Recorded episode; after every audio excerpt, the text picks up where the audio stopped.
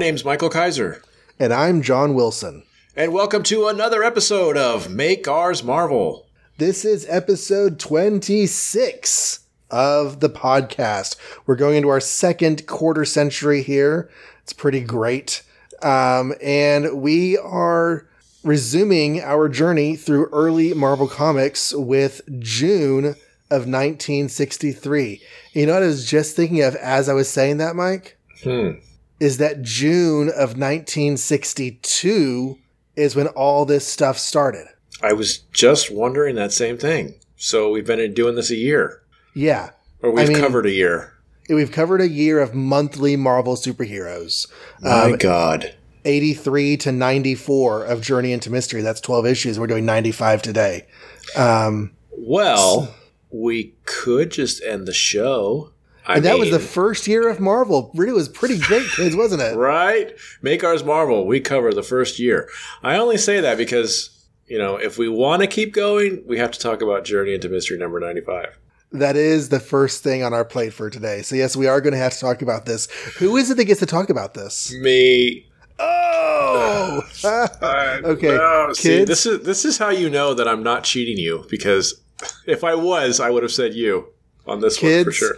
We are we are eager to get to the Super Scroll discussion. We've got two comics to get through first. Are less than awesome. All right. Journey into Mystery number 95, which was on sale June 4th of 1963, like we said, cover dated August of 1963. The story is a 13 pager called The Demon Duplicators, which, by the way, that doesn't even make sense. And I just realized that literally right now. But Mhm. We can keep going there. So I'll do the summary. The story starts out in Asgard, which is probably the coolest part of the story. Um, and it's got Odin talking to his son Thor, and he's like, "Hey, Asgard is really experiencing a drought like right now, so I called you over to do something about it." And he's like, "Hey, no problem, Dad. I got this hammer here." And he like creates a thunderstorm, and he's like, "I'll just leave that running for seven days, and I'll be right back. I'll come back and turn it off." And his father's like, "Thumbs up." So then he goes back to Earth.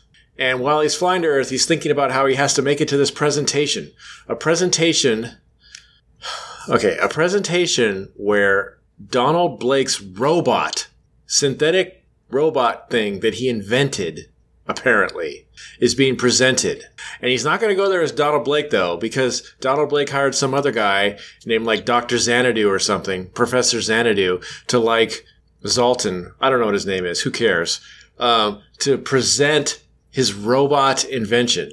So he's going to go there as Thor to, like, I don't know, create a little show or something. So he shows up, he lands on the stage, everybody says, Ooh, ah, Thor. And like there's this big metal case, and Thor's first feat is to rip the doors off. And inside is the android, synthetic android that Donald Blake invented. Donald Blake invented. Um, right. You know, the, it's- the, fam- the family physician on the corner there. Right. It's a synthetic android that's green. He kind of looks like, well, he looks like a skinny radioactive man, essentially. I think he's wearing clothes. I can't remember though. Maybe he's naked or a eunuch or something. But uh, Yeah, he, he just he just wears uh, trunks. so he kind of looks like, hey, he looks like the Vision without his costume on, I guess. Um, and anyway, this Doctor Xanadu guy is like talking about how amazing he is, and look, he can like solve this problem that I haven't been able to solve my entire life. And the the the android writes on the chalkboard and solves it in five seconds. And look, he can take Thor's most powerful punch, and Thor like hits him as hard as he can with his hammer, and it doesn't even hurt. And they're talking about how great he is, but then like Mister or Professor or Doctor Xanadu like accidentally quote unquote messes up the controls and starts like this chain reaction inside the robot. And Thor's like, "Oh, that's not good. He's gonna blow up." But don't worry, he's so tough or whatever. He'll we'll all be fine. But the doctor's like, "No, no, actually, um, he invented it so that like if it blows up, his skin blows apart and shards of glass kills everybody because you know he's a good guy. So you better do something. So he wraps him in, Thor wraps him in a door and like attaches him to his hammer and throws him into the sky and he blows up there, right? And okay, hey, well that sucks. You made, you made an accident. I guess you weren't a very good presenter. Oh well. And then they go their separate ways. And then Thor goes back to his office and he turns into Donald Blake. And when he gets there, he wonders where Jane is. But before he can find out, he realizes that Dr. Xanadu's there. And he's like, What are you doing here? You really messed up my presentation of my awesome robot that I built. And he's like, I did it on purpose, see? Because I can't remember why. But here, I want you to help me uh, fix this duplicator ray that I've invented. So far, I can only make it invent inanimate or duplicate inanimate objects. I wanted to duplicate people. And since you're a doctor, you're the natural choice, I guess, to, uh, you know, help me. It's like, well, I'm not going to help you. I'll kill Jane. I'm totally going to help you. So he helps her, or he helps him. And like while he's in the alleyway duplicating cats and cackling about how awesome it works, that it works on organic life now, um, Donald goes into the back office and turns into Thor to go rescue Jane. And then the guy like obviously sees him because there's a big thunderstorm or something. And he's, he's like, Oh, Donald, you're Thor. And he instantly like, um, shoots him with the duplicator ray and talks about how amazing his duplicated Thor is. And in fact, he's going to give him two hammers. So he like gives him another one with the duplicator ray. And now there's two hammered Thor. Oh no. And the real Thor is like, Oh, I'm going to get beat up. I better get out of here. So he flies away. And like the guy like tries to get in his way by duplicating airplanes and buildings and stuff to make him bonk into comically.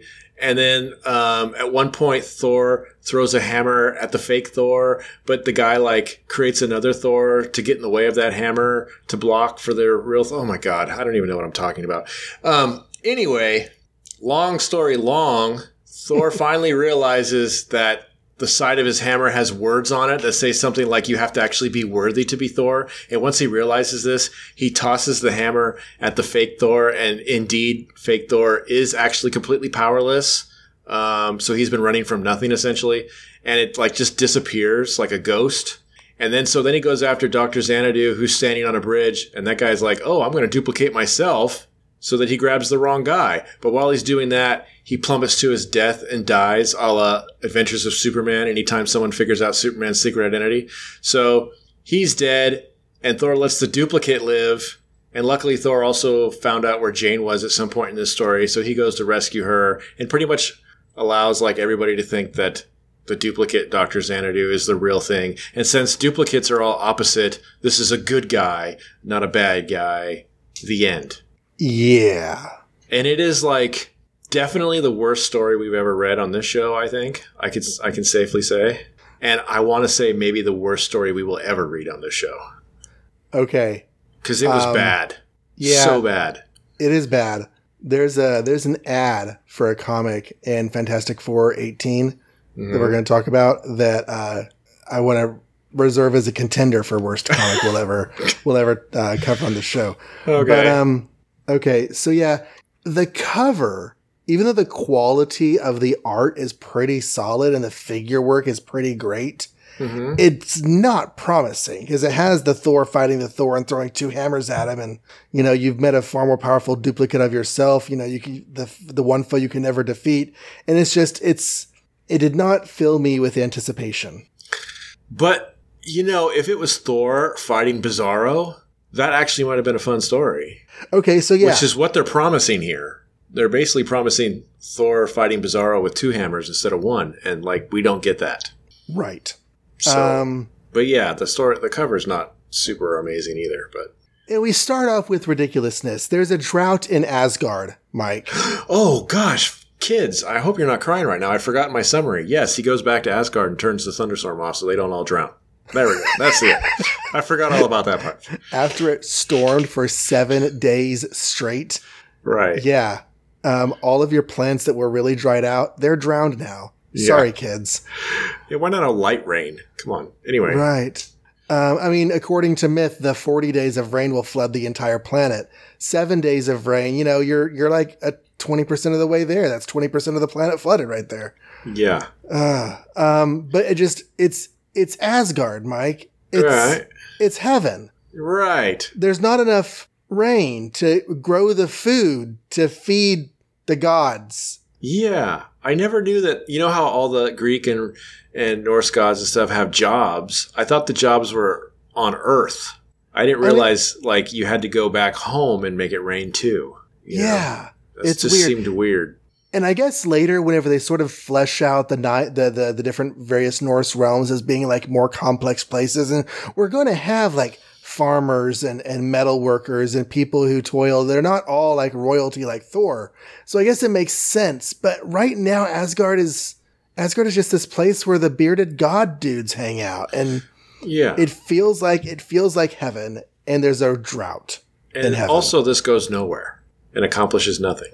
Right? It's, it, oh, it gives us a first page and like a last panel. And that's Like, I thought when he's all like, I'll come back in seven days, I thought the story would then be, oh no, I have to get back there before they all die or something. But he, there's just nothing. It's just he comes back in seven days and turns it off. What if end. had forgotten? I guess, but like, where's the drama? Nothing. There's no point to these two pages, really. They don't tie into the rest of the story. Um, I did pull out where he says at the bottom of that page, um, if I were not so used to mankind, I would gladly dwell in this dimension forever. hmm So it's kind of a neat line because this is Thor theoretically, and, and they've been they've been playing with this. They've been throwing in ideas that don't exactly work and just expecting us to go along. But so this idea has been morphing. But instead of Don Blake turning into Thor, we now have Thor being used to mankind. He's used to living on Earth. So I guess I guess you know Earth's pretty cool. That's where I keep my stuff. So I'll just keep on hanging out there. Also, the word dimension is interesting because Oh. we, you and I both talked about how he throws Loki to Asgard, or at one point he looked like he was just flying through space. And I think we discussed is he flying through space, or does this later become like, is Asgard in another dimension? Does he open portals? Or is he just going from point A to point B? And he calls this a dimension. Now, that could just be a throwaway word to make it sound fancy. Or maybe they're starting to think now that it's like in some other realm other than, you know, you can't just drive there. Right. I think he'll always be depicted as flying through space, but I think it is the idea is that we're going to another another dimension. I mean, there was that one panel where like he was we saw tiny Earth in the background. So mm-hmm. he was flying through space. Now where he went to to get to Asgard, I don't know. It's not on my model of all the eight planets and sun and that I have, you know, of the solar system. I know that outdated thing you have. Yeah. So Don Blake built the original Ultron. So yeah, this is. I mean, like the Asgard making it rain thing. That was like any other book that probably would have been okay. I were I wouldn't have even been bothered by it. But yeah, this is where it tanks immediately. Like by page three, Mm-hmm. Donald Blake built a robot. Who is this guy? When the heck did we establish that Donald Blake could do anything like this? Right? He's just a medical doctor. It's so freaking random. And they have enough geniuses in this universe, Stan. How many people need to be a genius? You know? So like like this that just makes this story like you have to ignore it. because Mhm. never again is Don Blake going to invent a robot. I hope. Um, I hope not. not just any robot either. A robot that's more genius than any other human, and that can handle a full-on smack from Thor. Um, and I think they said something like Thor can split a mountain, and we know that we know that Thor can drag his nail through an uru metal and like and Carve mold it. it like clay. Yeah. Yeah. So this thing just stood there like it was nothing. So Donald Blake made the most amazing advanced robot of all time, I guess. And here's the And- other problem with that. It too goes nowhere. Yes, it's it's it introduces us to Zaxton, but the Zaxton that we get in these first pages with the robot scene, there's zero menacing about him. He's just a guy. He's just there doing his job, and Yeah. he's you know presenting this ridiculous idea. There's nothing sinister. There's nothing that hints that he's a not nice guy. And then we turn the page, and suddenly he's threatening Thor and Black, or threatening Don Blake rather, and blackmailing him. Um, right. so yeah, it's it's crazy. There, th- some of the stuff was less stupid ridiculous and more like comic book ridiculous. Like whenever he's demonstrating his duplicator ray, he shoots it at the typewriters, Yeah. and it reminds me of like an old math story problem. If Doctor Zaxton has one typewriter and he turns it into twelve typewriters, I liked your tweet about that. Stop doing that Right. is- that's exactly what I'm thinking. Especially the cat panel. Like one, two, three, four, five. He made like ten cats, and he's just sitting there like laughing and pressing his button over and over and over again. It's like stop it. He has no self control. And what is Jane going to say when she comes in on Tuesday to do her work and there's a pile of 12 typewriters in her office? You're ruining the ecosystem of that alleyway. Ugh. Um, Yeah. Yeah. And those are all tomcats. Ugh. Oh my god. But And that's the other thing. Like, so he can make a robot, and also apparently he's so good at that that he can help this guy fix his duplicator ray on living tissue, I guess, because he's also a doctor. Right. I don't know. And then why isn't Donald Blake presenting this the most amazing thing instead of Thor? That's all very Superman, of course. We've talked about that before. Like, this Yeah, I is mean, totally. if- Yeah, it's it's it's very it's one of the lesser Superman style plots, but it is definitely a Superman style plot. Mhm. Um, so, all right, now we get to the part where Don Blake turns into Thor, Uh huh. and the problem here, Mike, is that Don Blake is used to living a life where he can turn into Thor when people are looking the other direction, hmm and they will not figure out that Don Blake is Thor. Right. So he's he's used to that world. He's used to that existence. So you know, d- the Zaxton is playing with the kitty cats and turning them into you know seventy five thousand kitty cats. He's like, okay, I'm just going to step around the curtain here, and shabam, I'm Thor. And Zax is like, wait a second, I saw you, you that that you're you're Thor. So right. Zaxton's breaking the rules. Yeah. The one time when, like, consistent stupidity is thrown out the window of this really stupid story, and you actually get, like, a rational person for one panel. Um, so that's inconvenient, but you also read that and go, immediately know that he's going to die because that's how they solve this. Because he knows who stuff Thor is, right? Because he knows who Thor is. So that's how they're going to solve that. And true enough, he dies in the end. Um, Um, every duplicator always has the reverse personality, which makes me wonder if all those cats are actually affectionate and friendly, okay, but and and if oh, all the typewriters are actually malfunctioning. why do you also need a reverse personality if you're also brainwashed or controlled by his brain? He says. Oh, does he say that too? I thought he I believe you, but creates the just don't- opposite of original's personality and brain under my telepathic control. So who cares what their personality is? Oh, You're- yeah. It's like they threw in that other line so that we could have Zaxton be good guy at the end when he's de- the original's dead and can't control his brain. I guess That's exactly right. They just fill that in there for the ending part. You are so correct. like this. Uh, like it's not like this Thor has his own will and wants to go around being a mean Thor. He's being told to attack, so he's attacking. He never speaks. He's like an automaton essentially. and um, Thor uses the four smacks to shoot lightning bolts.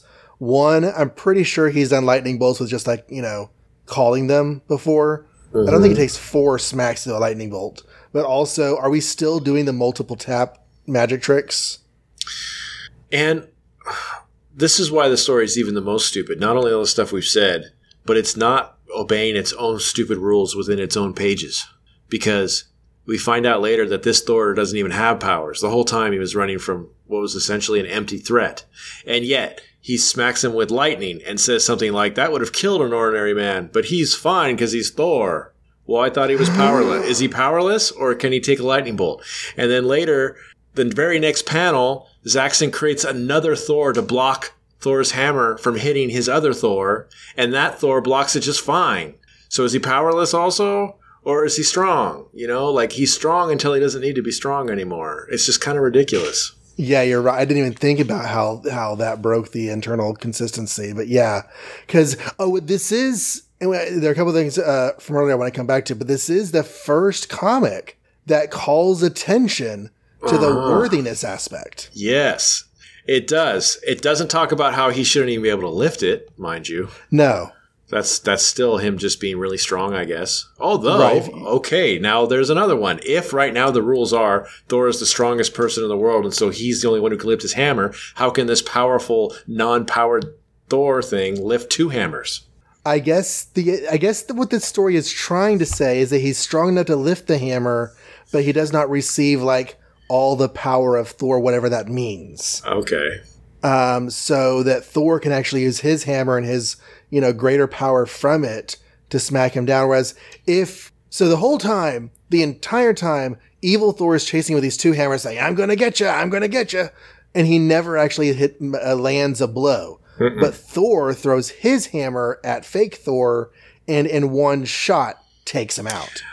Okay, maybe, and I hate to defend this story, but like you said, I'm rethinking this a little bit. I'm reading this. Like, maybe this clone Thor is strong and can take lightning because he's a clone of Thor. But Thor's really worried about those two hammers because, according to Thor and Loki and everybody else in the Marvel Universe in 1963, Thor's power is completely derived from his hammer, right? Mm-hmm. So when the guy finally does land a blow, his thought bubble is, hey, how come these hammers didn't hurt? And now he's thinking, oh, because these hammers aren't real. They don't have Right. the power. So they're just basically, he's just throwing hammers at me. And so It's now I'm going to beat him up. It's like finding out that the really heavy uh, weapons on the movie are actually made of styrofoam. Right. Okay. So maybe like the, the clone himself is still formidable somehow. Although he's Right, able to fly. How's he Yeah, able to see. I, I don't think I don't think it, I still don't think it entirely works, but No, there, there's there's a little bit of logic. Yeah. Um, and okay, so when he duplicates those planes, Uh-huh. I have so many questions okay. because is he duplicating all the people inside the planes? You would think. Do you have 12 copies of 150 or how many people fit on an airplane Uh-huh. flying together? Or the And- building. And are they all reverse personalities of Brainwashed. Yeah. And all those planes are flying really close together. Like they shouldn't be able to safely do that. They're going to collide with each other now that they exist. We're going to have the duplicate Thors, you know, killing each other. It's going to be like 12 times that bad with du- duplicate planes full of 150 people. Who's the guy that writes like he's a long-standing writer on Batman and pretty much thinks that everything is canon? Like, is that Grant Morrison or something? That's like that? Morrison, yeah. He should take this story and run with it. I like this idea you've got. That's actually that could be a cool part. Like he duplicates that building to make Thor knock into it, and then he duplicates the plane fifty-eight times. Let's see all the evil, brainwashed people that come out of that in a short story. So this is this is Robert Bernstein writing this issue. Mhm. And he did a lot of Superman and Jimmy and Superboy in the late 50s, early 60s, like just within a handful of years before this. But he wrote quite a bit of them. He also wrote a lot of the um, the concepts that would later be Impact comics, like the Jaguar and the Fly, the Archie heroes. That's what they are, the Archie superheroes. So that's what he's used to writing when he comes over and does several issues for Marvel. And Okay. happily, this is his last. No, he has one more Thor. Is this his first Um, Thor for us? Um, looking now, he did no, he did the last one where Superman and Luthor attacked the human race. Okay. He did the, he did the mysterious radioactive man, which is one of his better ones, but still we Yeah. had problems with that story. Uh, he was- did the day Loki stole Thor's magic hammer. Uh-huh. Um, and other Marvel stuff that he's done for us so far. He did Iron Man versus Gargantus, and he did the Stronghold of Doctor Strange over in Iron Man, the not Doctor Strange. Oh gosh. So both of those weren't great either. He did the Sorcerer and Pandora's Box for oh the Torch. Oh no, that was wow. That could be a contender too. I forgot about that one. He did Kala, Queen of the Underworld, hmm which was uh, the one before Cleopatra, the other queen that Iron Man got to save, Mm, yeah, yeah. um, and the Mad Pharaoh. Okay. So for our show, he is going to have one more Thor and two more Iron Mans, and then he's going to be gone. And then our life is going to improve considerably. I think so. I hate to slag off on a guy, especially because I'm pretty sure he's not alive anymore. But man, man, Yeah. man, man. Man. Well, I got no use for this comic if you want to move on, unless there's anything else you can think of to. Was there anything I else? mean, that I would, if I can't think of anything else, it's just going to be more slamming. So, Um, just how problematic the ending was. The fact that we created a duplicate of Zaxton with an opposite personality and killed the original. mm, he d- he fell. He didn't kill him, but Okay, but yeah. that's. but then just like letting yeah. this other guy go, Uh-huh. it's it's it reminds me of making Thug Thatcher's girlfriend Ruby forget that he exists. right. It just I don't know. It's He it's says, "I won't ruin the new professor's reputation. In this new mental state, he can become a boon to humanity." So I don't know. Maybe he's hoping that he'll uh, use his gen- his duplicating genius for good. So yeah, that's the other thing. Remember what we said in the beginning? The the uh, title's called the Demon Duplicators, huh? What does that have to do with anything? nothing demonic, and there's only one duplicator. Right. So yeah, even the title makes no sense. And Jane Foster, we've talked about how she's not your she's like your least favorite character. Mhm. Even she's not a terrible character in this, but she is completely disserviced. Like she is the least important damsel in distress ever. She's in here one panel. Yeah, he saves her on the penultimate panel of the book. And it's one panel. Hey, you're saved. Okay, I'm going to go back and turn off the rain in Asgard. it is a cute little uh, happy face he's got on his last panel, though. Thump, thump, thump. But, you know. Yeah, and I, love Odin. Oh, so good. You ended the rainfall. I thought we, I thought you'd forgotten about us. Meanwhile, the the water's like standing knee deep. I would like to think that Odin could create and stop rain, but I don't know. Maybe the maybe Thor really is the most powerful dude ever. Yeah. And and Thor says, no matter what, this is the land my heart calls home, which is again kind of weird. Which is the opposite of what he said in the first page. Yeah, Yeah, and the first page is like, I, I wish I could stay here, but I'm so used to Earth, I guess I'll hang out there. yeah. So I guess it's not really the opposite, but it's just it's just so. Is he Thor? I Yeah. guess he's Thor now. he He's just Thor. he, he just or yeah he keeps throwing one hint and then another, so we're never quite satisfied with who he is. I guess. But yeah, I'm done with Journey into Mystery 95. Are we ready to go on to Ant Man Tales to Astonish? I'd like to listen to a little jazz trumpet. Tales to Astonish 47, starring Ant Man and the Wasp. And coincidentally, as we're recording this, we have just recorded the episode you heard months ago about Ant Man and the Wasp. Mm-hmm. Um, so this is music to scream by, and um, it is not a uh, Robert Bernstein story. This is an H.E. Huntley story, which made me so eager because Huntley did so well by the Wasp last issue, Uh huh. and not so much in this one. Okay. Well, Um, how do we start? The jazz thing comes in like later. I guess Ant-Man and the Wasp were like doing some sort of adventure. They were saving a guy from some robbers. I think the guy happened to be from India. mm-hmm. They were saving his yeah, he had jewels or, or a really big awesome jewel, and they were saving it because there were some robbers trying to take it. And the guy was from India, and they're like, "Oh, are all of our Indian stereotypes true?" And he's like, "Well, yeah, kinda, but I'm not really a stereotype." Um, so I'm just a guy, but you know, some of that stuff's true. In fact, there's some music that can use to be used to hypnotize humans. So watch out for that kind of stuff. Like, ooh, that's so cool. And um, Ant Man and the Wasp go to a jazz performance. And the um, the main bad of the story, Trago or Trago or Tra- how did you pronounce this guy's name? Oh, put me on the spot. I don't even remember how you spell it. Let's see. Um, T R A G O. yeah, I was saying Trago. I think. Okay, we'll go with Trago. So Trago um, is robbing the owner of the club. Like he steals his money because I guess he wasn't getting enough as the jazz performer of the night. So um, Jan and Hank have to take off their really nice clothes to turn into Ant-Man the Wasp and stop Trago. And Trago, uh, they get in to return the money, and the guy who owns the club is like, "Oh, you know, I guess you learned your lesson. Leave the country or die. Other, than, other than that, we're okay. We're chill. You know, just get out. Just get out of the whole entire country. And Trago's like, that sounds great. I'll just leave the country. So where does Trago go? Trago goes to India, New Delhi, and uh, he meets a guy who can make music that hypnotizes humans. And he comes is like, teach me everything you know, master. And he's like, I've never had a student before, but you seem pretty cool. So I guess I'll make you my student and teach you all my secrets, including the secret stuff I don't really want to teach you. But since you're now officially my student and that's the teacher student bond, I guess I'll teach you all my secrets. Um, yeah.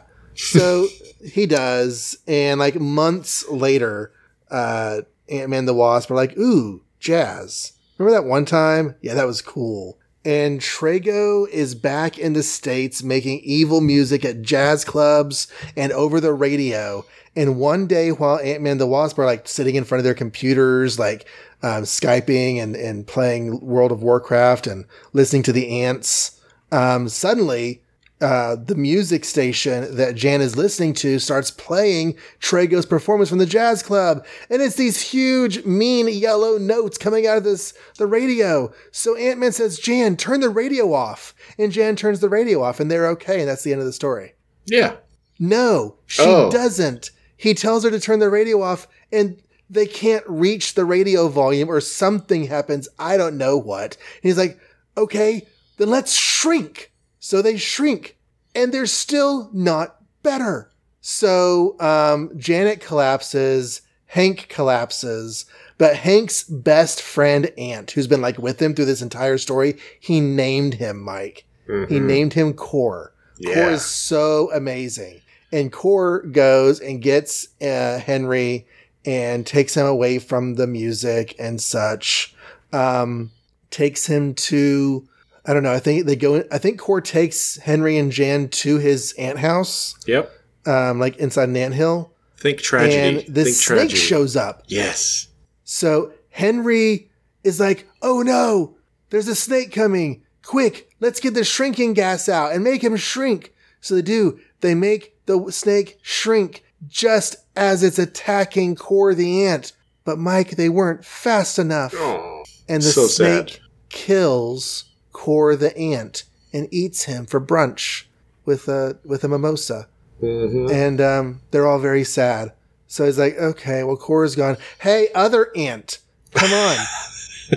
and uh, they fly away and they get to um, the jazz club and they attack him. And as super tiny people, um, they get into the instruments that he's using to play.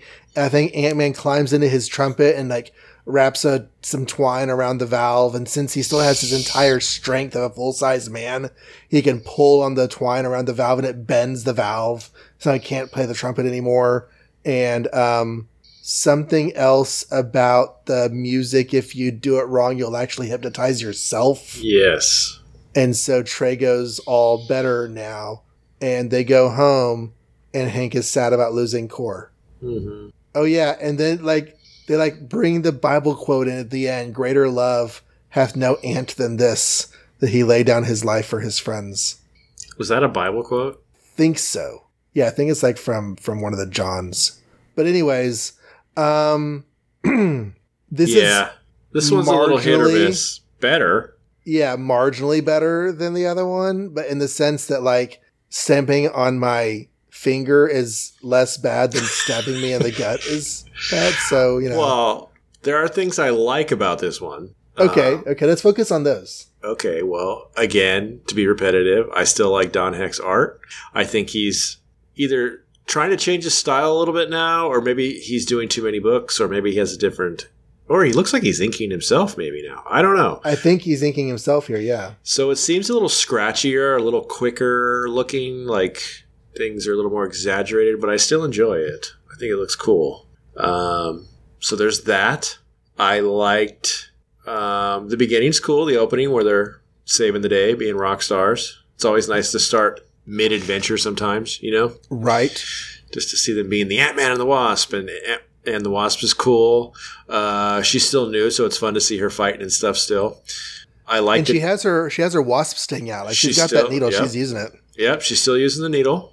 And they Henry makes the comment about her, of course she loves a giant jewel diamond. She's a woman. Uh, I like to think that that's the side of her mind that will help her be a, a, a mover and shaker in the fashion industry. So it's not that she, you know, has two X chromosomes. It's that she has an eye for things that are, you know, good for fashion or whatever. Now, I don't think that giant gaudy diamonds are good for fashion, but what do I know? I'm just a white, I'm just a dude. Well, and it's okay for a woman to be into diamonds. It's not necessarily okay for him to just lump all women together as, you know, they all like Right. diamonds because they're women. But, uh, you know, but that's Jan, just the way it is. Jan, Jan, don't fall for it. Diamonds are a marketing scam built on slave labor. Don't do it. Sounds like a broke guy. Okay. Um, I like that she drags him out, and I like that he's even though he's not old, he's he is older than her, but he's not old. But he always acts Right. like older, like way older, and that's just his personality, which is cool. It kind of makes sense. He's a scientist. He's probably used to being a homebody. Um, I like that she can convince him to come out, and that he's he doesn't really like it. Yeah, I like that he's kind of uncultured and that Jan has class. Yeah. Well, she's a It's one, the, socialite. it's, one, it's one of the better Jan moments in this story. She's she is a classy lady, and she loves jazz and she loves modern music, and she's really into it. And Henry's like, "Leave me alone. Let me play with my test tubes." Yeah. And as I also like jazz, I like that in 1963, that is where you would go if you wanted Right. to go out. So, you know, nobody does that anymore, of course. I like that Hank is smoking a pipe too, because that's somehow, I don't know why. It's just neat, even though I don't promote smoking. But uh, It's fiction. We don't promote violence and killing people either. but- you're right. You're right.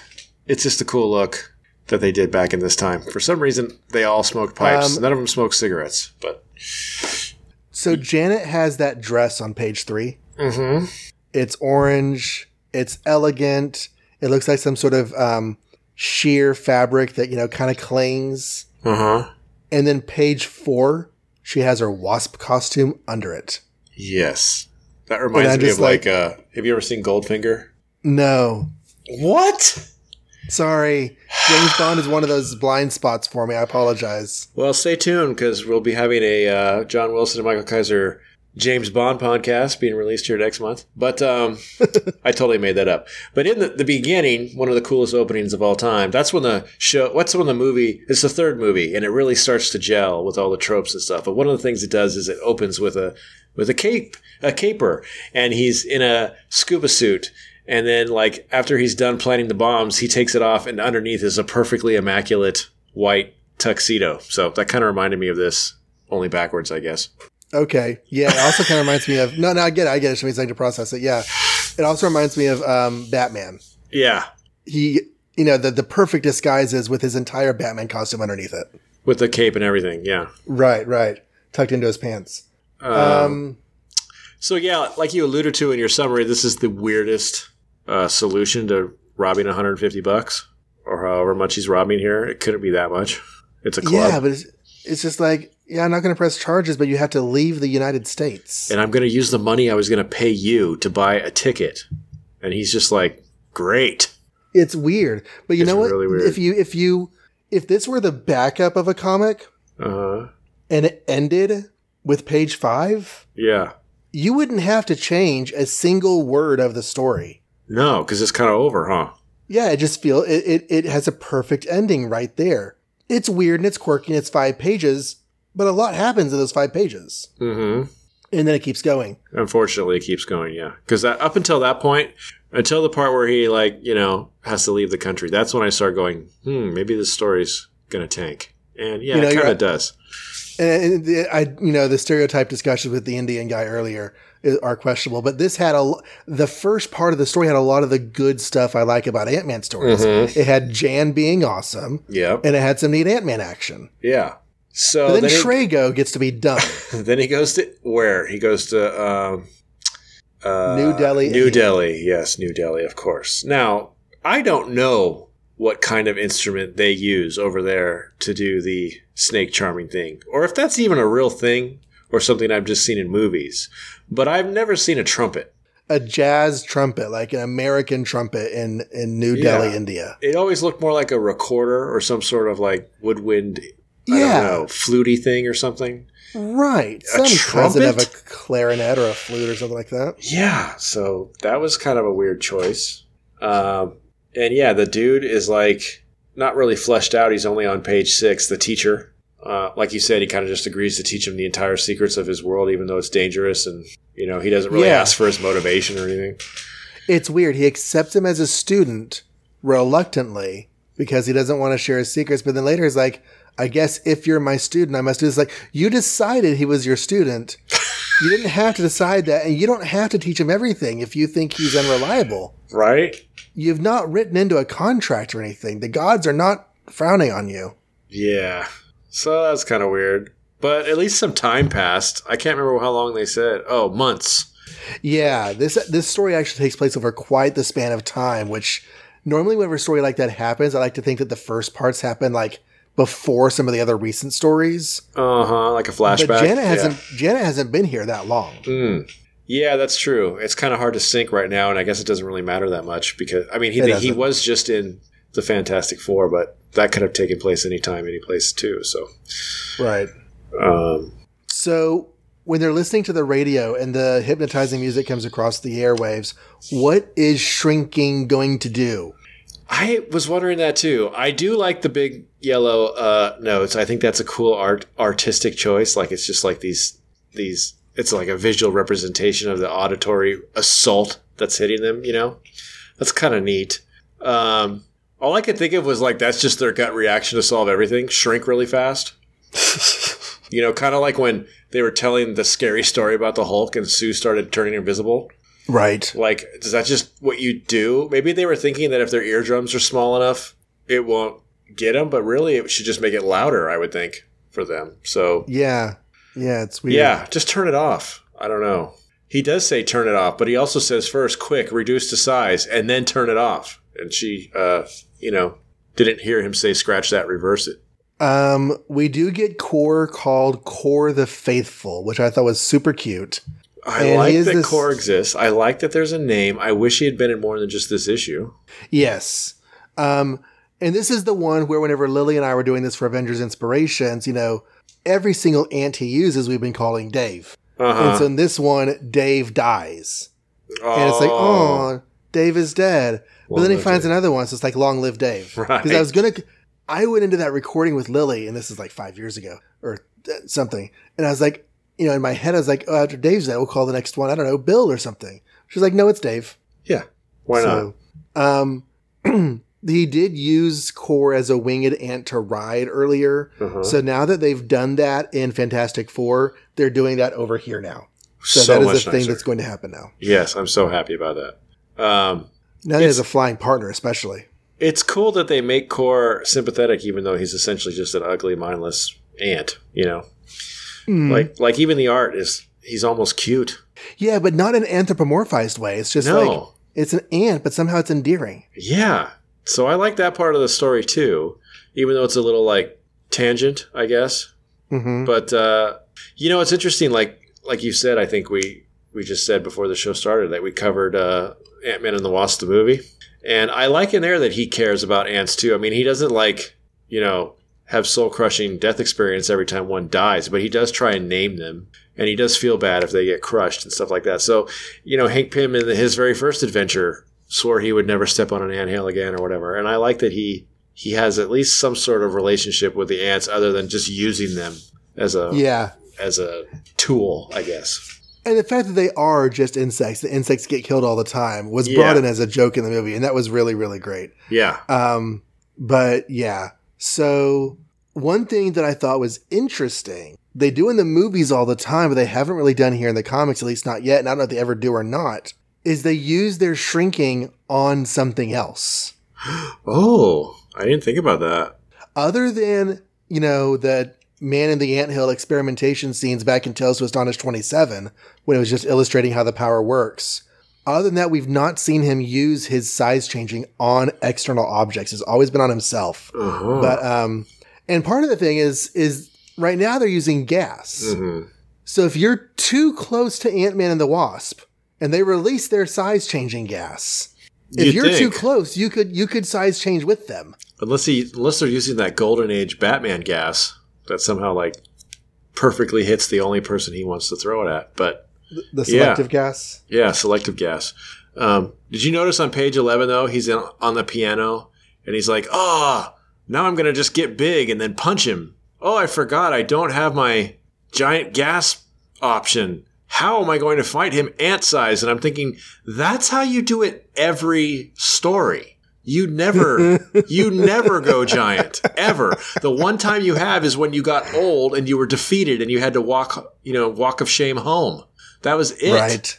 That was it. So why are you like acting like this is something dramatic for you? That's just weird. Mourning this lost opportunity that you never take advantage of anyway. Right. It seems like something that one of, that that like a child would do. Like you know, I never do this, but now that I can't anymore, it's like I'm really sad. Yeah. I did Yeah. like the piano fight though. See, that's some of the good stuff. Again, maybe just art, but No, it, it is the art, and it's it's the it's the cool proportions and everything, and it's the um. I I do have to wonder. See, one of the ways that we know that Trago is a psychotic fool is he allows a squad of ants to actually crawl up his entire body.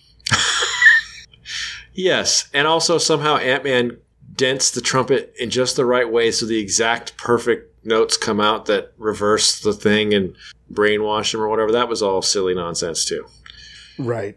Um, I almost feel like Don Heck was losing steam by that last page, though. mhm. But I do Uh, like that last three panels, especially the last one where they're kind of I like the they're sort of joined together by shadow or something. That's kind of true. yeah.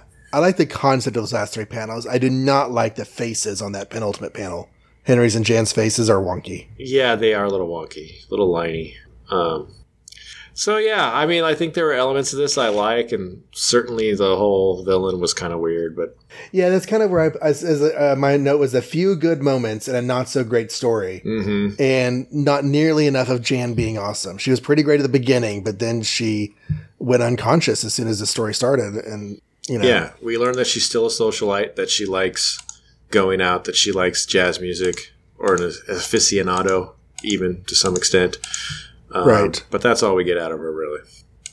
Well, while we are counting down to future events, you know, we have one more Thor story, and then Jack Kirby comes back.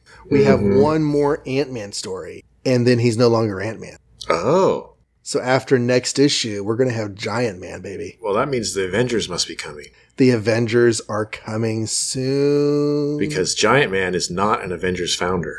That's right. We were going to have Avengers number one before we have him grow. Mhm. Um, oh, we're going to have Avengers number one before we have the porcupine. oh, oh. okay.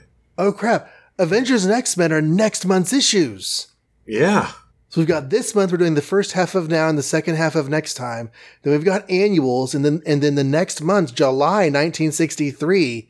That's the X Men and the Avengers. Avengers number one is being advertised in the book we're going to cover right now. Yes, and we're going to talk. Do you want to go and talk about that advertising? Because I actually have a thing about that advertising. Go ahead. I'm looking at it right now.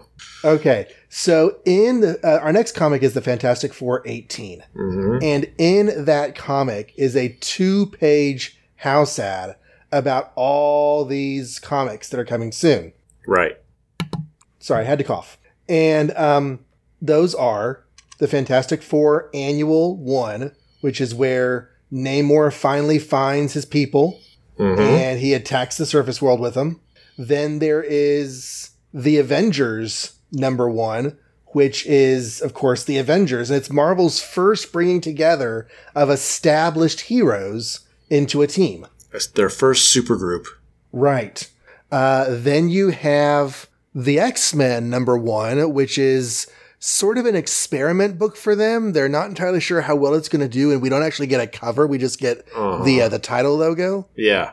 And the other really big book of the season is Strange Tales Annual Two. Ah, whoops. Now, Strange Tales Annual 2 is an annual. It is a, you know, supposedly big comic. I never want to read it again after we cover it for next for that episode.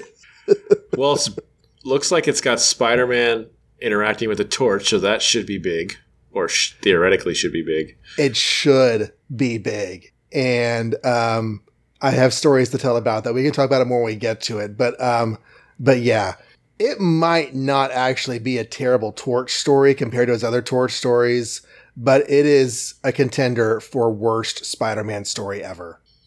Well, you know what? Lately, we've been liking Strange Tales more than we used to. So maybe you'll maybe we've brainwashed you enough that you'll Maybe. you'll read this and find some things to like about it. So I wanted to gauge fan um, reactions to these comics uh, because we are doing the um, we are doing going to be covering all four of these here very very soon in the next few weeks. And so I was asked uh, on Twitter. I asked a poll of these four comics, which one excites you most? And I will tell you that this was a roller coaster of emotions because there were various leading titles. The Fantastic Four Annual number one took the lead for a while. X Men number one took the lead for a while. And whenever um, I asked Lily to vote, she voted for the Avengers number one, and she was second from the bottom at the time that she voted. Mm-hmm. But then by the end, by uh, the end of the poll, which was actually just like within the last hour as we're recording, because I wanted to, I wanted to end right before we started talking. Um, the Avengers number one came in with a third of the votes. Ah, Um, so our crowd is most excited for the Avengers one, with the X Men one one vote fewer. Okay. So it's right behind. Fantastic Four annual. No, sorry, two votes fewer. So the Avengers one had ten votes. X Men one had eight votes. Fantastic Four annual one was one vote fewer than that, with seven, and the remaining seventeen percent of the votes was at Strange Tales Annual two. So, um, yeah, hey, I can get behind an Avengers fan base. That's cool with me. That's cool with me too. I like I like the Avengers. It'll be interesting you and me talking about the Avengers and Cap without just focusing on Cap's perspective. Um, we're not doing that, but no, no we are in Avengers no. 1 anyway. Yeah, yeah, at least those first three, right? Yep. All right, you want to tackle Fantastic Four number 18? Yes, yes. I was about to sigh and say, "Do we have to?" But I remember those were the first two comics. Now we're in. Now we're. now we're doing we Fantastic went from Four. Horrible to mediocre to what I think is good, but we'll see. Uh, this came out in June on June 11th, cover dated September 1963. It's called A Skrull Walks Among Us. It's by Stan Lee, Jack Kirby, of course. And it so just to clarify, the uh, the first two comics were the first week, and now this comic and the ones oh. from next episode were all second week. Right, right. Uh, so that's kind of unusual. Um, it starts out all the kids are at home and they're watching TV and stuff about themselves, and then I think like uh, they have some shenanigans that whatever, and then um, Reed and Sue go off to Hawaii together or something. So that's pretty interesting. They just they want to test out Reed's new rocket and go swimming in Hawaii. So they they fly away and, and leave Johnny and Thing home alone.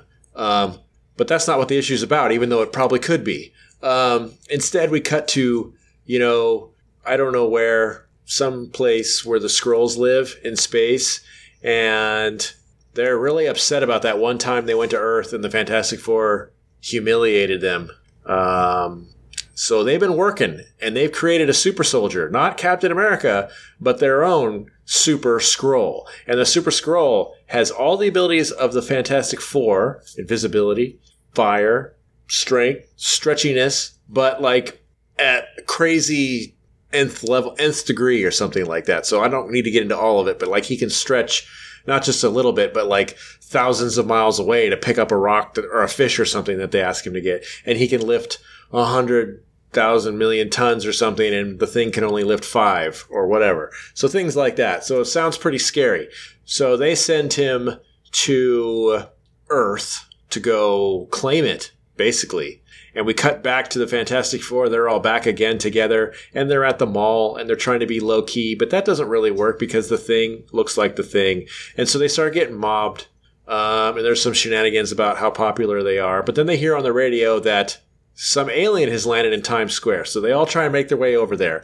And it is the Super Skrull, and he's on a ship, and he's standing there looking very triumphant, very Namor like. And he has a flag, and he just kind of plants it there on the sidewalk and says, Yup, this is mine. Um, and I think the Human Torch is the first to show up and starts to fight him, but pretty much gets trounced. And as he's falling to his death, luckily the second and third to show up is Mr. Fantastic and Invisible Woman, and Mr. Fantastic turns the rubber and like saves him from falling and asks Sue to like nurse him back to health because, you know, that's what women do. And uh, he tries to attack the Super Skrull, but he gets outstretched big time. And just as he's about to die, the thing finally makes his way over there because he's the slowest, I guess, and tries to get into a fist fight with him, but he gets easily destroyed and punched across the city to where he ends up like hanging onto uh, the top of a building for dear life. Um, they kind of reconnoiter, or no, the Human Torch like gets revived because even if you give Sue the woman's job, she does it really well.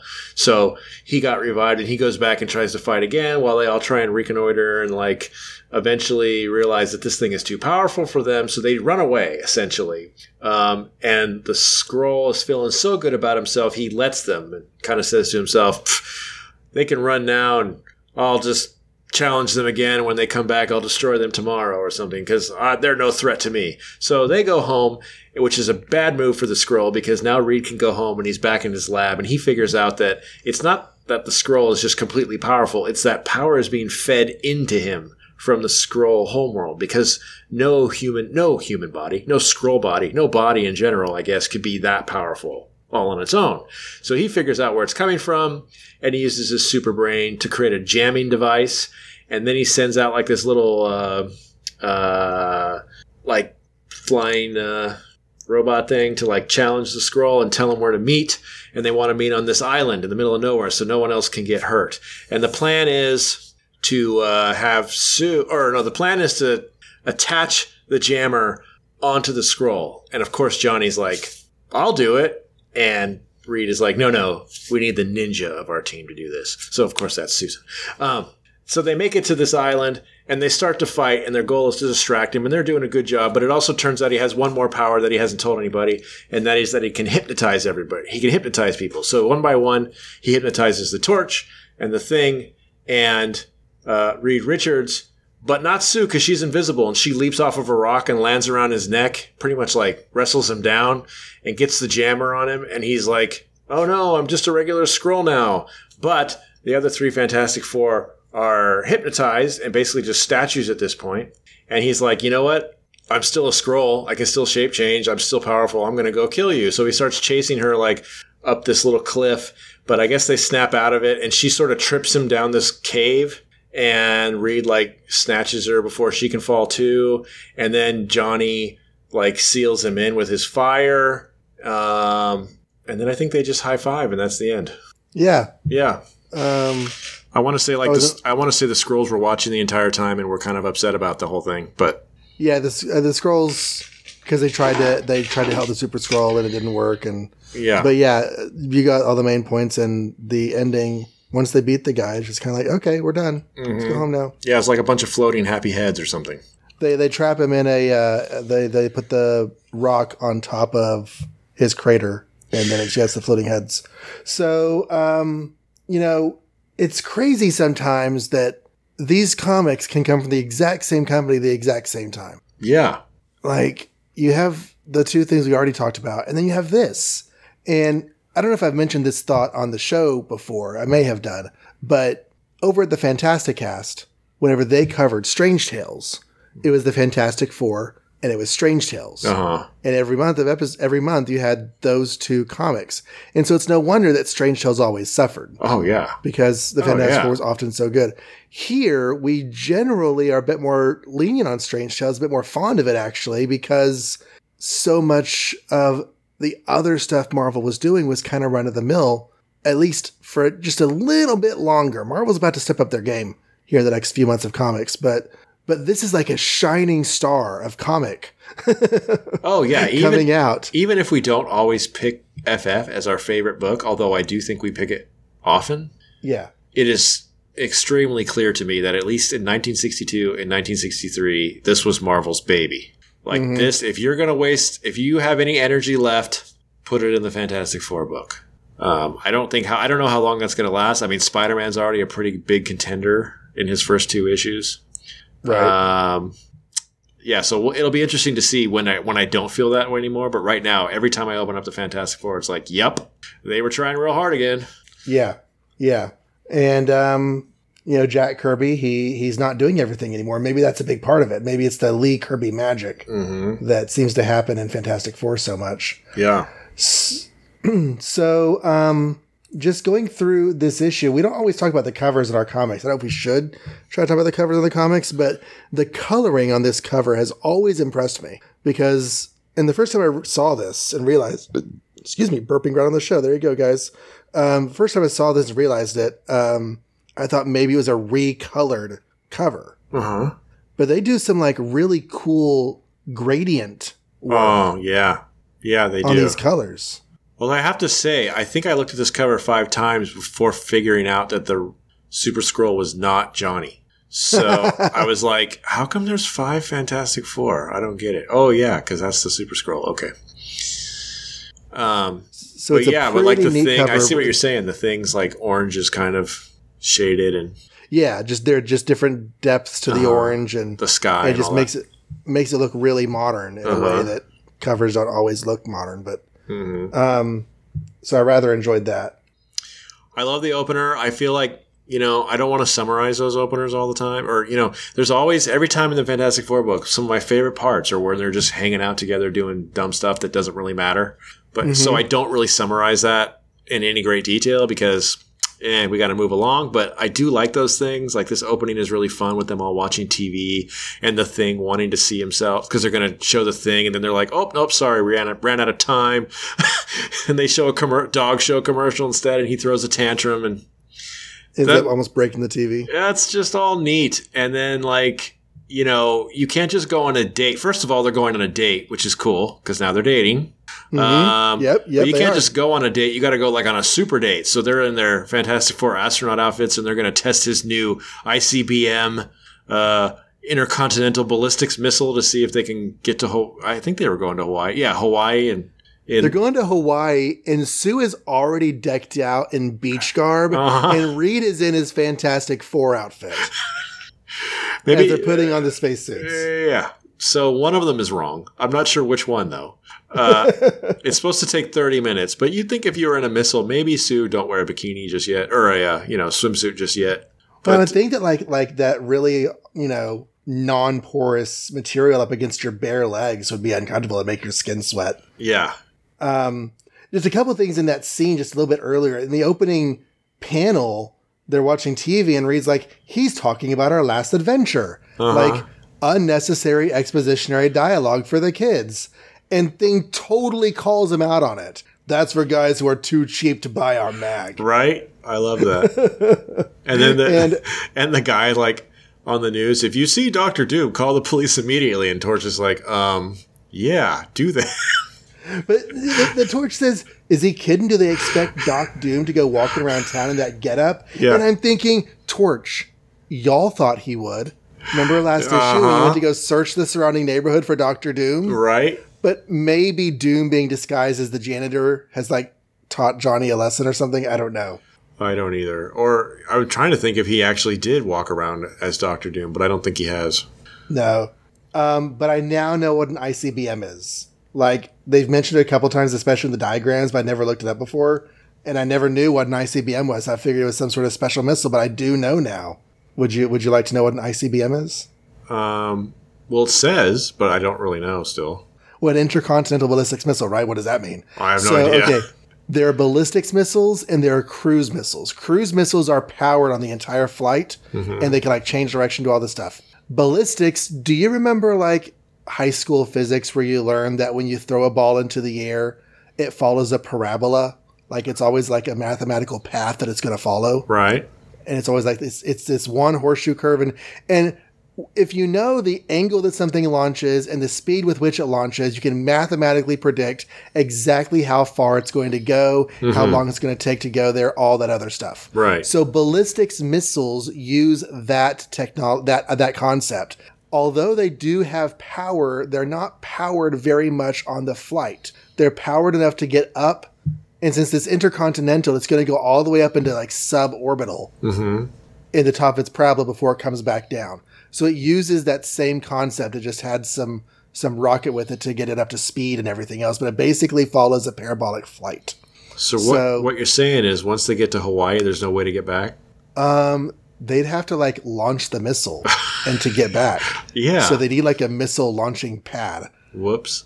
Maybe Yeah. maybe there's I already don't know one there. can. I don't know how you land. right. That too. Yeah. Yeah, maybe. I don't know. Yeah. Uh, um. Oh yeah. I love seeing the four just doing their own thing. okay. So I love this dialogue. I think I actually laughed out loud, like literally with this. But he's Were you? like, he's like, um, he he he stomps around throwing a tantrum, and they're like, "Oh no, you're gonna break the TV!" And he's like, "Relax, I caught it. I wouldn't want Johnny to miss Mickey Mouse Club tonight." And then and then Sue's like, "Ben, you should be ashamed of yourself." And Reed's like, "You big clown. If we didn't love you so much," and Johnny's like. And you're the one who sent away for a Mouseketeer pin when no one was looking. He's like, okay, okay. if, if Ben were Lily, Yeah. she would say, "All right, you know what? I just came out here to have a good time, and I'm suddenly feeling so attacked right now." yeah, that was all great stuff. Um, Oh yeah, it's we it's get to see the Skrull And- homeworld. Yes, Um, so what do they call? it? I could remember the summer. It's called the fifth quadrant of the Andromeda You- Galaxy. You you can't have five quadrants. a quadrant is dividing up into four. That's like in the word. Each one to say sector, is the fifth sector of the Andromeda Galaxy, but but quadrant means fournant. You can't have five of those. so do Oh, you well. think he just goofed, or do you think he's like it'll be really clever to make a mathematically impossible galaxy? You know, Stan Lee, I find both of those explanations equally believable. Right. uh, I don't know if they keep up with that.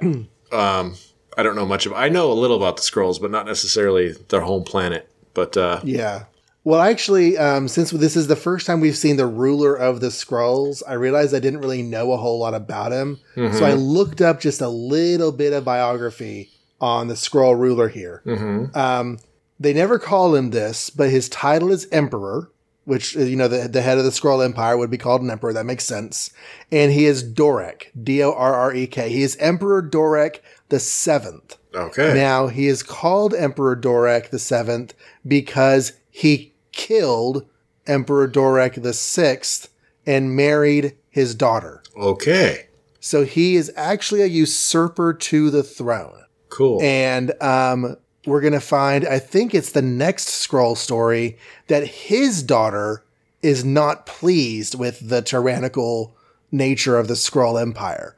Um, so th- th- it's not exactly a happy home in Casa de Skrull King. Now, if I recall from FF number two, we had a bit of a head counting issue as who, how many Skrulls there were versus how many there were later. Mm-hmm. Does that play out here? Is one of these Skrulls supposed to be the one that got away, or is that in some other issue? Yeah, we're not going to see that fourth Skrull come back up until um, the Kree Skrull War, Oh, geez. which if Okay. if we ever get there. oh, okay. So never mind. So we, we, we, we can write off that fourth Skrull for now. He is he is outliving his life and becoming a, a, a U.S. politician. Okay. Oh, so he's on Earth still. I gotcha. Right. So they were just watching all this from their monitor, I guess. Yeah, and I noticed that in, and there was some there was a time note here. They say a year ago and they say last year, so it's been about a year. But this is issue 18 and they were bi-monthly for a while. We are actually almost two calendar years out from Fantastic Four number one, so they've already compressed the timeline just a bit. Uh, well, it does say one week later. that doesn't help. Okay. Yeah, it doesn't help. and the months that happened in that Ant Man issue. But you know, theoretically, the, the the Marvel universe right now is about a year old. Okay. Which is cool So- because, you know, in the modern Marvel, it's always like 10 years ago is their kind of their sliding timeline. So we're not in a sliding timeline right now. No, things are cooking along, and I feel like I feel like the events that we've seen, basically in all of our books together, could happen in about a year's span. Yeah. Um, Easy. I don't I don't have any problem with that. That seems pretty easy to do. Um, and Uh, we get. oh, but but one thing on the before we keep on going from the next page, he says that he emptied the treasury with his whole effort with the Super Skrull. So not only is Emperor Dorrek a usurper, not only is he a terrible person and leading a terrible empire, but he has emptied the money boxes just to try to conquer Earth. So this is not the, this is not the best choice, yeah, a country that puts that much money into their military. pff, I don't know. right? Um, then we get all these and more fun shenanigans at the mall. I particularly like Ben shopping for a bowling ball for some reason. Um, and then the guy's like, "Yeah, a gorilla can stick his fingers in there." He's like, "Yeah, whatever." Crunches it, and the guy's like, "I know I saw it happen, but." Another good line. That was that was really Yes. That was good. He's like, I can't play bowling. And just randomly, Reed and Sue are still in the States or back in the States. It said a week later. Okay, so I guess they're randomly back in the States just at the time as as Ben is coming by. Well, they were just going to go swimming. It's supposed to In take 30 Waikiki minutes. Beach. Yeah, 30 minutes.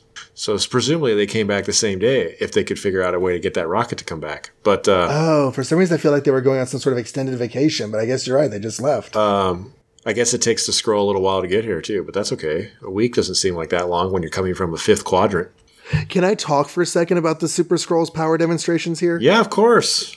Okay, so the idea is that he can not only do their powers, he can beat their powers. Uh-huh. And like the emperor is insistent upon this. Whenever he is doing something that looks like it might not be actually better than the Fan- Fantastic Four, he's like, no, no, no, it's not good enough. So he stretches over to get a seashell mm-hmm. from a hundred mi- miles away Yep. a spectofish, a spectofish, a hundred miles in 30 seconds, which means a hundred miles there and a hundred miles back. It's Yeah. actually a hundred miles in 15 seconds.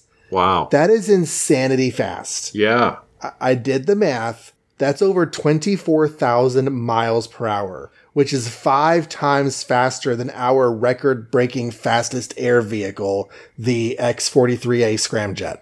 So um, he doesn't just stretch, he is like Superman stretching. Well, no wonder he beats them all up. No wonder he wins. And uh, the one other thing I had is that that diagram of him lifting up the weight, Uh huh. the physics on that don't work. It sure looks cool though.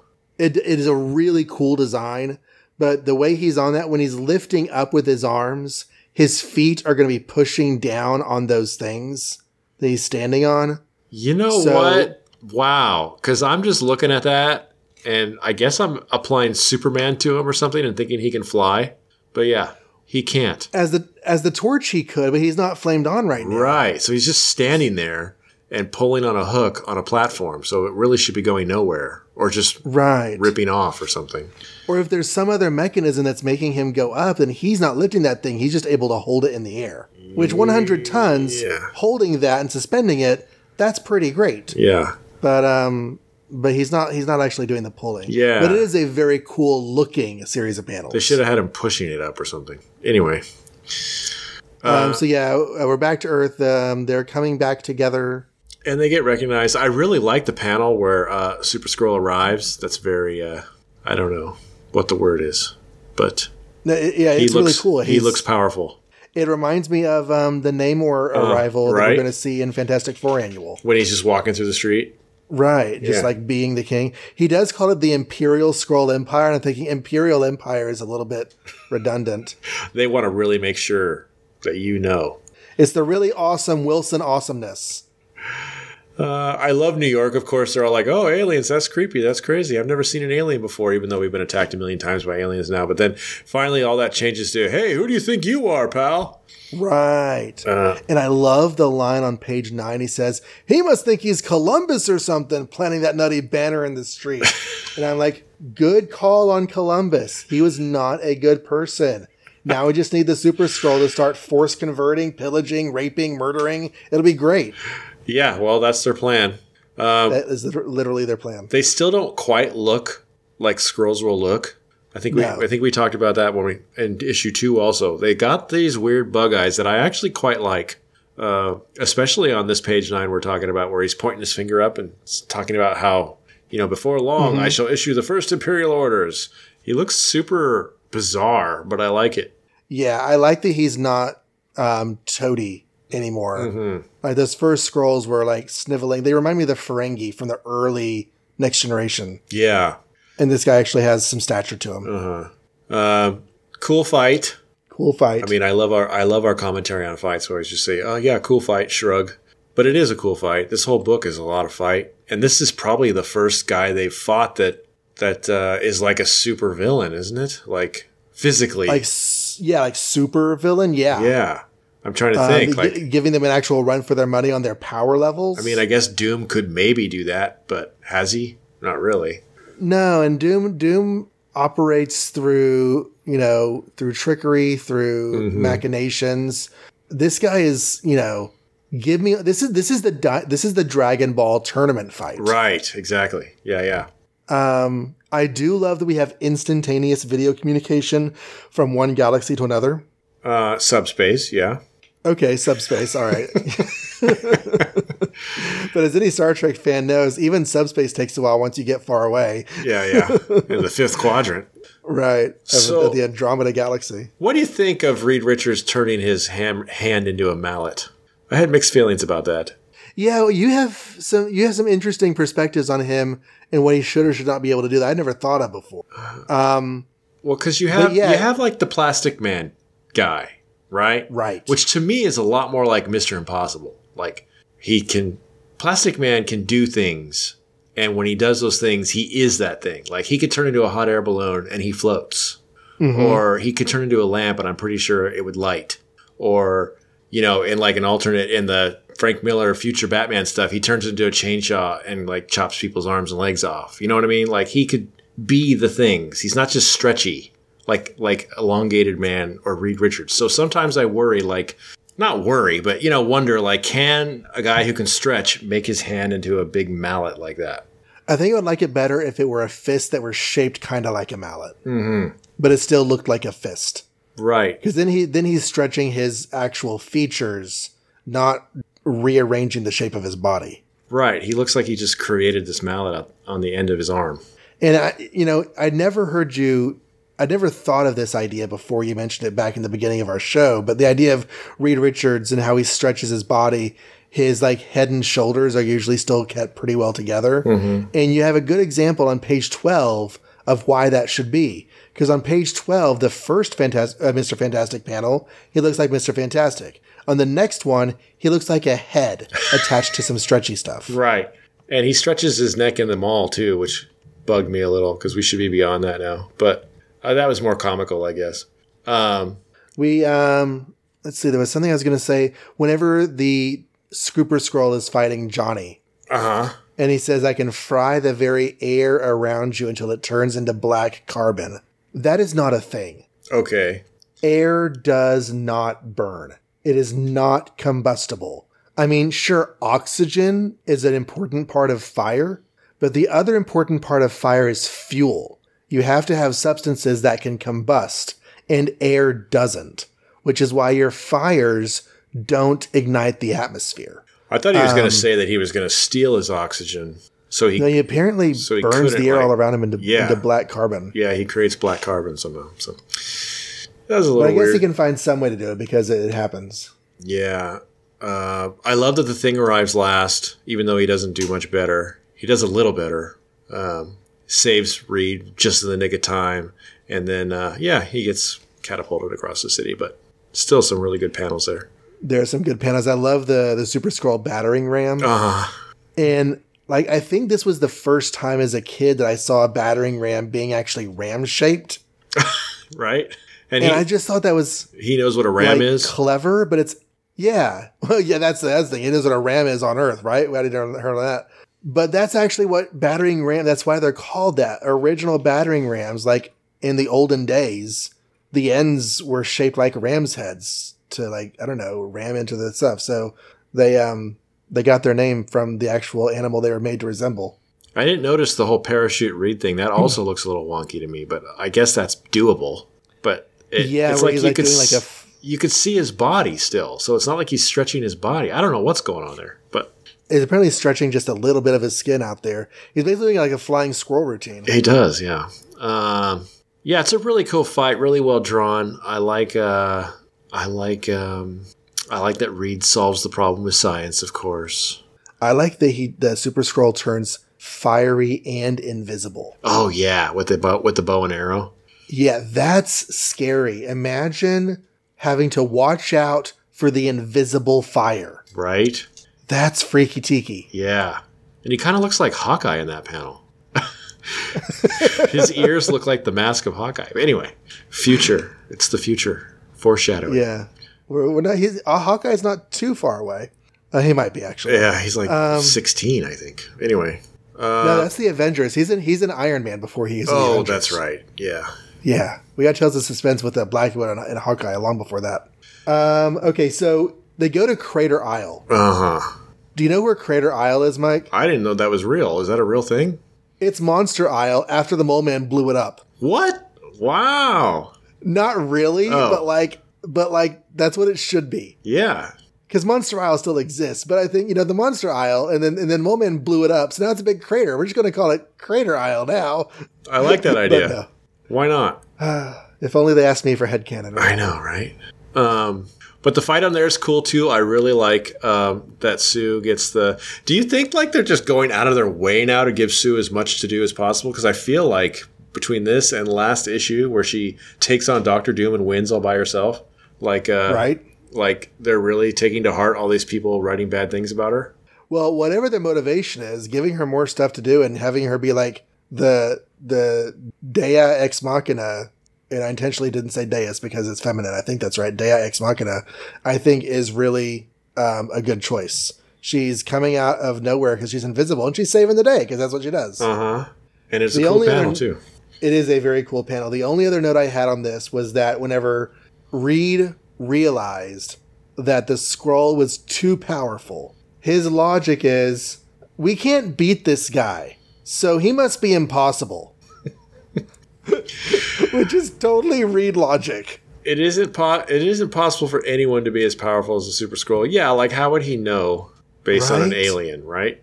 Now he's right, but still, Mhm. it's it's Um, I have my only uh, last thing I want to say is like they essentially seal him off into this cave, and it even says airtight. Um, so like they're just fine with killing him apparently, because how is he going to live in there? yeah. I was thinking that's basically how they killed the Super Skrull. He can't eat. He can't. How can I breathe without you?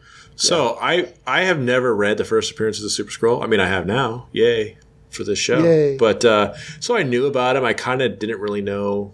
I assumed he was like a unique member in his species that they can't all do that. Right. Um, but he doesn't remain. He doesn't maintain this power level. I know that. No, and, that's kind of a trope with villains in general. Mm-hmm. Is uh, so many villains are a lot more badass in their first appearance Mm-hmm. than in later appearances. They had to find new ways to be cool, or end up just being less cool. And the Super Skrull um, is definitely one of a kind. Um, Like by And- by the end of this issue, he has no Super Skrull powers. Yeah, was- but they find a way to reinstate that. Uh, sure. That's what I was going to say. So at some point, he figures out a way to get that back, and I assume it's not a beam anymore, but it's probably less powerful. But I don't know what that is. Yeah, we'll get there. It'll it'll take a little while. We'll get there. Um, so yeah, that was a Fantastic Four eighteen. It was a pretty cool issue. It was. Um, We'll see if it wins the month, but we won't see till next. Uh, maybe next episode. either next or the one after, because we got those annuals to deal with too. Oh yeah, well one of the annuals came out this month and one of the annuals came out next month. I wasn't sure if we should include them in our best of the month. oh, um, sure. That's not. Why not? They still come out. Okay, I think. I yeah, don't they, know. they did. well, I don't know. Do you All think right, that's unfair because there's five stories in each of them or something? No, no, no. It's just one big story and then reprints. Oh, okay. Well, I'm going to tell actually, you the Strange now. Tales one is not the Strange Tales one is not even a big story. It's a regular sized story and then a whole bunch of reprints. Can I just say right now, so I don't say it later, my least favorite comic this month is Journey into Mystery number 95. I don't even care what the other ones have to say. Oh wait, just wait. We'll, we'll see if you feel that way in a couple of episodes. Because of Strange Tales annual number two, I heard. I heard from somebody it's very bad. We'll see. Maybe I'm biased. Maybe it's just my opinion. We will see what you think when we get there. Okay. Uh, so I guess um, before we go, I have been lax the last few episodes about extending thanks to those of you who support the show, and I want to I want to shout out a few names. So um, the following people have liked the Make Ours Marvel page on Facebook, and they are Shag Matthews. Wow. One of the two Lords Almighty over at the Fire and Water Network. So thank you, Shag, for supporting the show. He's the water Joe one, Fi- right? yeah, yeah, he's the no, no, no. He's the fire. one. He's the I was just trying to trick you. Go ahead. Oh yeah, got, got, got me off guard. Joe Fishman uh, is a is a um, friend on Facebook. He also supports us, and Kyle Slaby has recently liked us and has been sharing links. So thank you very much to all of those. And um, let's see. Oh, I lost the Twitter list. Okay, hold on. I gotta bring this back here. All right, there we go. So I think the last person I mentioned for liking us on Twitter was the charming curmudgeon. So moving up from there, we've actually had quite a few li- uh, follows on Twitter in the last couple weeks. So we have the JLI podcast. Oh. That is a Fire and Water Network podcast that is chronicling the Justice League International Bwahaha era. Um, and it's it's a well put together show. Like they have structure and segments and format, and it's pretty great. I have a guest spot slated way down the road for one particular issue, but it's going to be another couple of years before they get to it Okay. um, the Kirby Cast, which is a podcast devoted to Jack Kirby's Bronze Age work, starting with his move to DC. What? No, no, no, Uh, no, no. Yeah, What are we doing? Come on. the the, the Bronze Age Kirby. I see. Gotham Tweets, Uh-huh. which is at Gotham Tweets.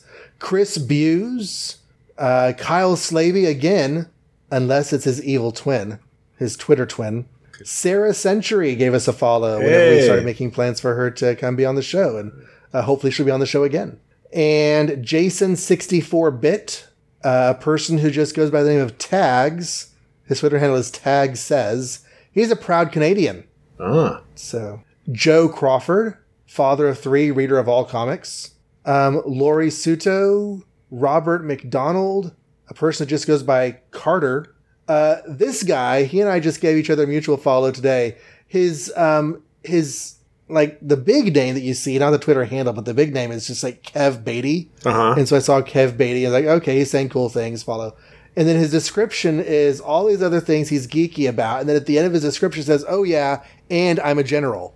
And I just happened to glance up at his cover photo, and he is a spitting image of General Zod from the Donner film. Like he's got that that sh- that facial hair. Uh huh. And I look at his Twitter handle, it is I am Zod Neil Oh. which I think is pretty great. So, Kev, you made my day today when I saw that. That, made, that gave me a chuckle.